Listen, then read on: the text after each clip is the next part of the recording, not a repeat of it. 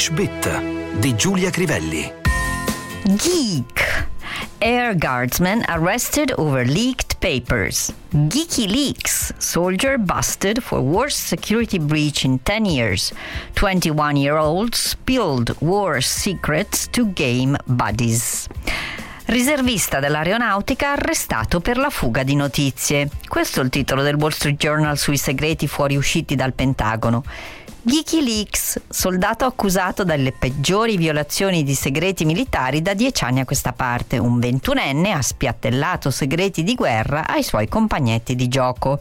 Questo invece era il titolo del New York Post, un tabloid americano al quale piacciono molto i giochi di parole con tocchi onomatopeitici pensati, crediamo, per strappare un sorriso.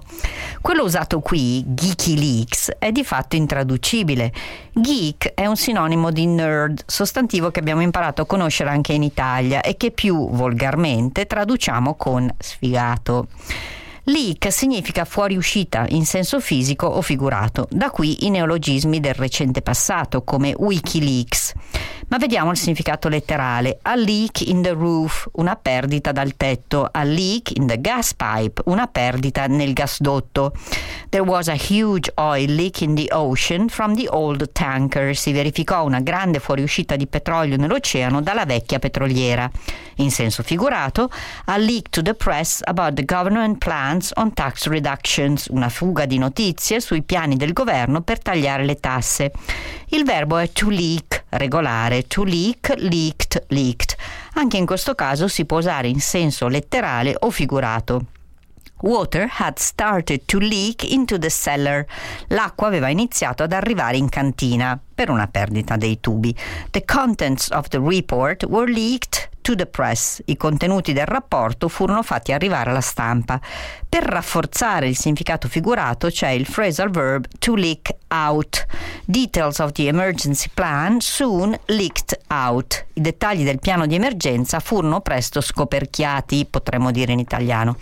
Tornando a geek, la definizione che si trova nei vocabolari è a person who is boring, wears clothes that are not fashionable and does not know how to behave in social situations, ovvero una persona noiosa che si veste in modo bizzarro e lontano da ogni moda del momento ed è tendenzialmente disadattato, potremmo tradurre. A computer geek è una persona che si rifugia, diciamo così, nell'informatica e ne è molto esperta. Aprendo i vocabolari alla voce nerd si trova una definizione molto simile: a person who is boring and not fashionable e very interested in computers, una persona noiosa, lontana dalla moda e molto interessata ai computer. Tornando al titolo del New York Post, notiamo l'espressione game buddies, letteralmente amichetti di gioco.